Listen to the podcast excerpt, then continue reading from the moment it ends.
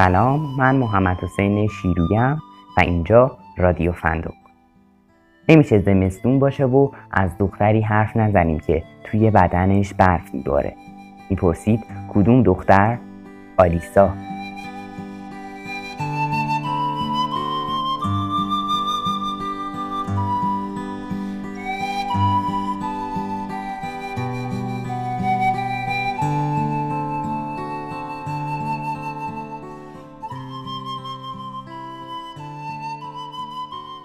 البته که داشتن دنبال آلیسا میگشتن. نه فقط مادرش که خوناشام هم نگران شده بود. امروز روز عروسی است. مگر می شود آلیسا قیبش بزند؟ به خانه که می رسد مادرش پای تلفن است و دارد در به در دنبال آیریس می گردد.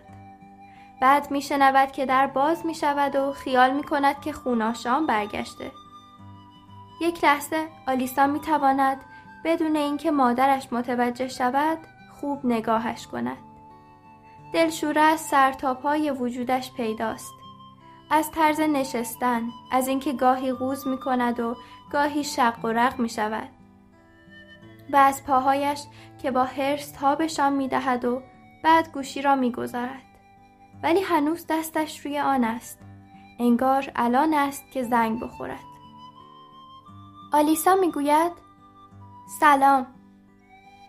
روزهایی هستند که آلیسا آرزو می کند مادرش عصبانی بشود و همه چیز را توی خودش نریزد. و البته روزهایی هم هستند که صورت مادرش از خشم سفید می شود و نمی تواند حتی تکان بخورد. هرچند خودش دلیلی برای این حالش ندارد. امروز از آن روز هاست درست همین امروز که آلیسا احساس می کند همه چیز دوباره درست خواهد شد.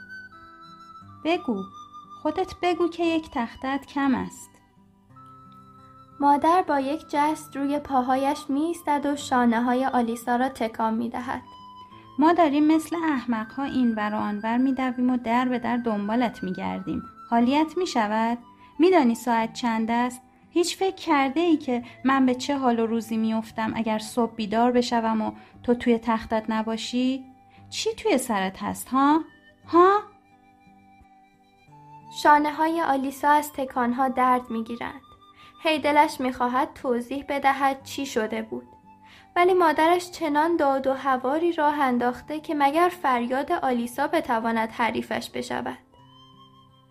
و او هرگز از پس این کار بر نیامده است.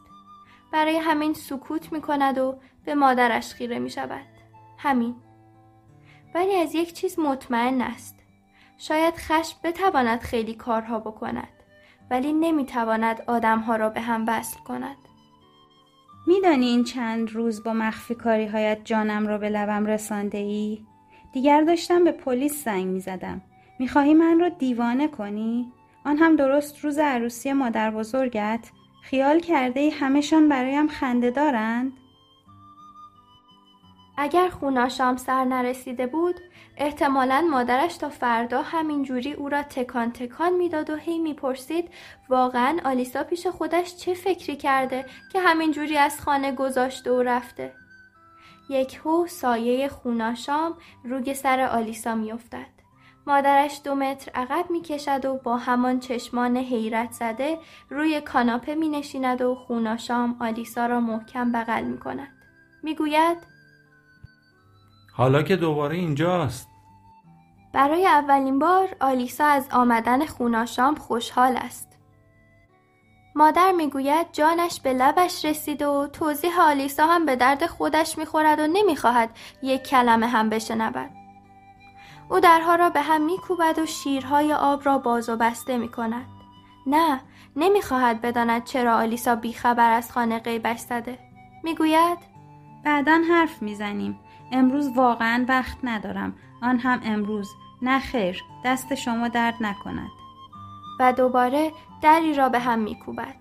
خونشان می‌گوید الان آرام می شود و درست همان جایی می نشیند که چند دقیقه پیش مادر آلیسا نشسته بود. زنهای باردار حالشان اینجوری است.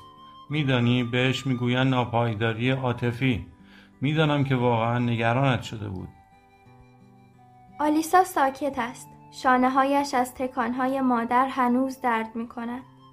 دلش نمی‌خواهد با خوناشام حرف بزند. فقط می‌خواهد همه چیز را برای مادرش تعریف کند. خوناشام ولی ناامیدانه میکوشد چند کلمه حرف از آلیسا بیرون بکشد. امروز برای عروسی چی میپوشی؟ حتما یک پیراهن شیک مگر نه؟ آلیسا لب ور میچیند. اصلا بیا لابد خودت یک فکری کرده ای. می‌خواهیم مادر بزرگ و لئون را خوشحال کنیم. خودم بهترین کت و شلوارم را دادم خوششویی پاپیون هم می‌زنم. دوست داری برویم دوتایی برایت پیراهن انتخاب کنیم؟ آخر ما می‌خواهیم عروس و داماد را خوشحال کنیم. خونشام هی حرفهای تکراری می‌زند.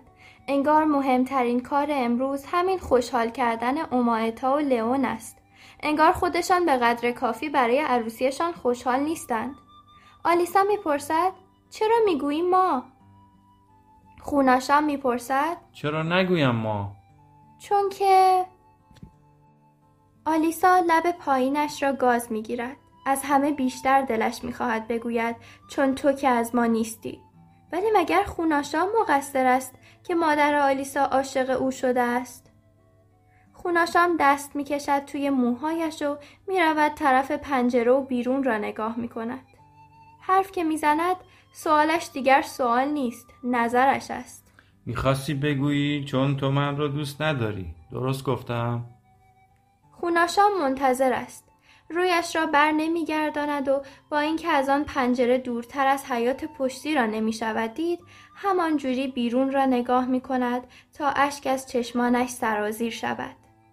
برای برنگشتنش دلیل دارد خوب می‌داند که آلیسا دیگر توی اتاق نشیمن نیست و در اتاق خودش را بی صدا پشت سرش بسته است.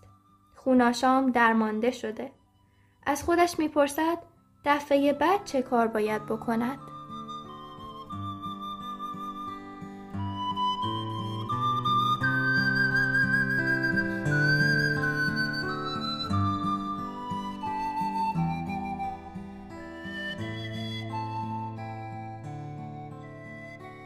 رادیو فندق صدای گروهی از نوجوانهای کتابخون ایرانیه و در قسمت دوم از فصل جدید این پادکست بخش کوتاهی از داستان زمستان آلیسا رو شنیدیم که زوران درنکار نوشته و فریبا فقیهی ترجمه و نشر افق هم چاپش کرده.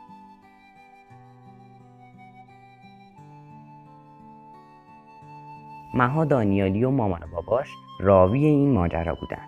مها یه نوجوون کتاب دوسته که بیشتر فضای اتاقش رو به کتابهاش اختصاص داده و اهل خوندن جستار و سفرنامه و رمانه. خودش هم جستار می نویسه صفحه لپتاپش پر از فایل های Word همیشه هم تایپ می‌کنه و از کاغذ و قلم بدش میاد. در عوض عاشق موسیقی و قهوه است. نفیس خانوم مامان مها یه زمانی اهل شعر و شاعری بوده و الان بیشتر کتاب می‌خونه تا بنویسه. شعر و رمان به خصوص رمان نوجوان طرفدار پراپاقرص رمان‌های نوجوان نشر افق هم هست. بابک خان پدر مها یه زمانی مجسمه می ساخته و نقاشی می کشیده تا اینکه درگیر کار و بار میشه و دیگه سراغ طراحی نمیره. آقای دانیالی عاشق موسیقیه و همیشه در راه مدرسه با مها موسیقی راک و پست راک گوش میدن. اونم با صدای بلند. مها و نفیسه و بابک هر شب با هم پادکست گوش می‌کنن و این اولین همکاری این خانواده دوست داشتنی با رادیو فندق بود